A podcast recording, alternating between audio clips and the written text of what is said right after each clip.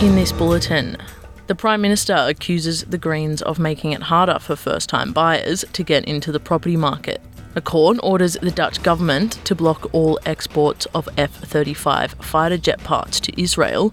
And in sport, a big win for the Kansas City Chiefs for this year's Super Bowl. With the latest from the SBS newsroom, I'm Sydney Lang. Prime Minister Anthony Albanese has accused the Greens of standing in the way of a policy that will help first time buyers get into the property market. The Albanese government has repeated it will not propose any changes to negative gearing, despite the Greens' call for reform. The Greens have demanded limits on tax discounts for property investors in exchange for their support for the government's Help to Buy housing scheme, which will be debated in Parliament this week. Negative gearing allows investors to deduct losses from assets against income and is mostly used for property investments.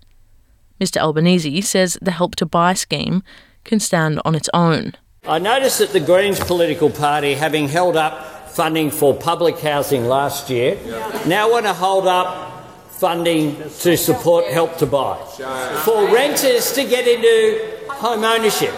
That's what they say they will do. Well, I'll give, uh, I'll give the member the big tip, which is that it stands on its own and on its merits. In Victoria, schools and national parks will close as people brace for catastrophic fire conditions for the first time in five years. Hot, dry, and windy conditions are forecast across the state today, with the possibility of thunderstorms and dry lightning. A catastrophic fire danger rating has been declared for the Wimmera region, extreme in the Mallee, and a high danger rating for the rest of the state, except for East Gippsland. The Minister for Immigration has been questioned repeatedly in Parliament over the government's handling of the immigration detainees who were released from indefinite detention following a High Court ruling last year. 36 of the 149 people released today have been told they do not need to wear ankle monitoring devices and documents reveal that more than half had been convicted of assault and violent crimes, including kidnapping and armed robbery. On the potential of a criminal threat from the released detainees, Andrew Giles says there are processes in place to protect Australians. A big part of that was setting up Operation Aegis to bring together the government, law enforcement agencies around the country together we also have now four layers of protection, including stringent visa conditions, electronic monitoring, and uh, and curfew arrangements as well as uh, preventative detention arrangements. In order to manage that, we put in place a community protection board so that the decisions around community safety can be made by those best placed to decide on the merits in any issue how to keep the community safe.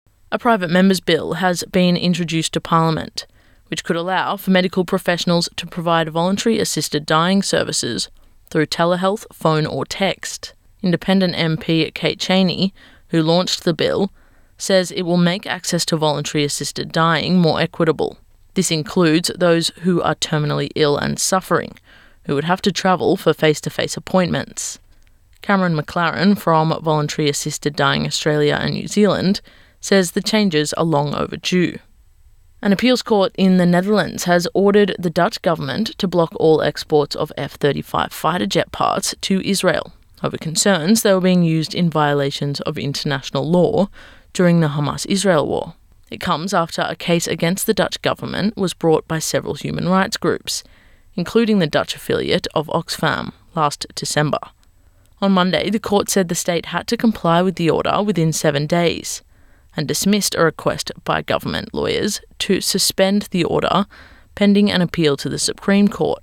The Israeli Defense Ministry has not commented on the Dutch court ruling. The state has eight weeks to appeal against the decision. Kansas City quarterback Patrick Mahomes has won his third Super Bowl Most Valuable Player award. It came after he led the Chiefs to a 25 22 overtime victory against the San Francisco 49ers in Las Vegas. Mahomes threw a three yard touchdown pass to Mecole Hardman with three seconds left in overtime, and the Chiefs recovered to defeat their opposition. He says it was a special win.